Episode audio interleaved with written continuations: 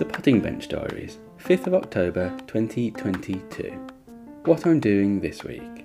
I'm not sure how it's been by you, but this week has been filled with that glorious autumnal perfect gardening weather. Not too hot, not too cold, not too wet, just perfect. And that weather is the perfect storm for lifting and dividing plants too. This time of year is great for standing back and taking stock of what the garden has given you over the last few months and starting to make those tweaks here and there.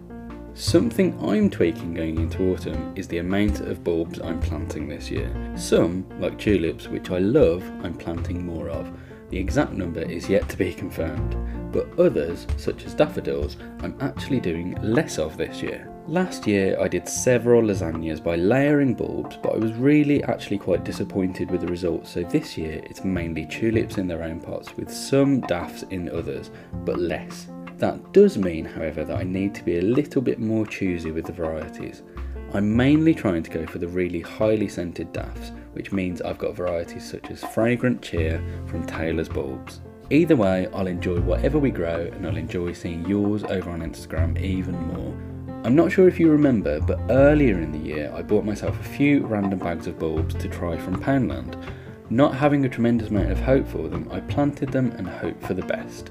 Well, I've been really pleasantly surprised and the latest have just opened. I've never grown peacock orchids before, but I'm so glad that I got this bag. They're a really nice addition to add something new between August and October.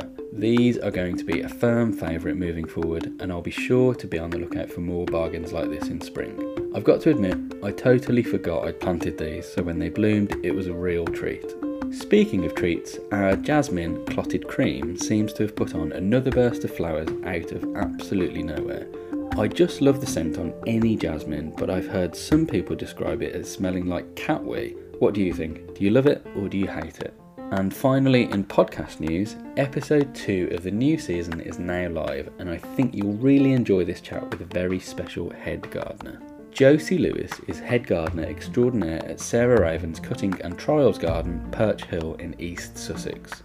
Aside from being a working garden, it's also the personal garden to Sarah and her husband Adam, so it was fascinating to hear how they balance both of those.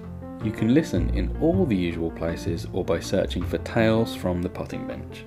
And that's it from me for another week let's hope the weather stays dry for another few weeks to get all those bits and pieces done and some more bulbs planted.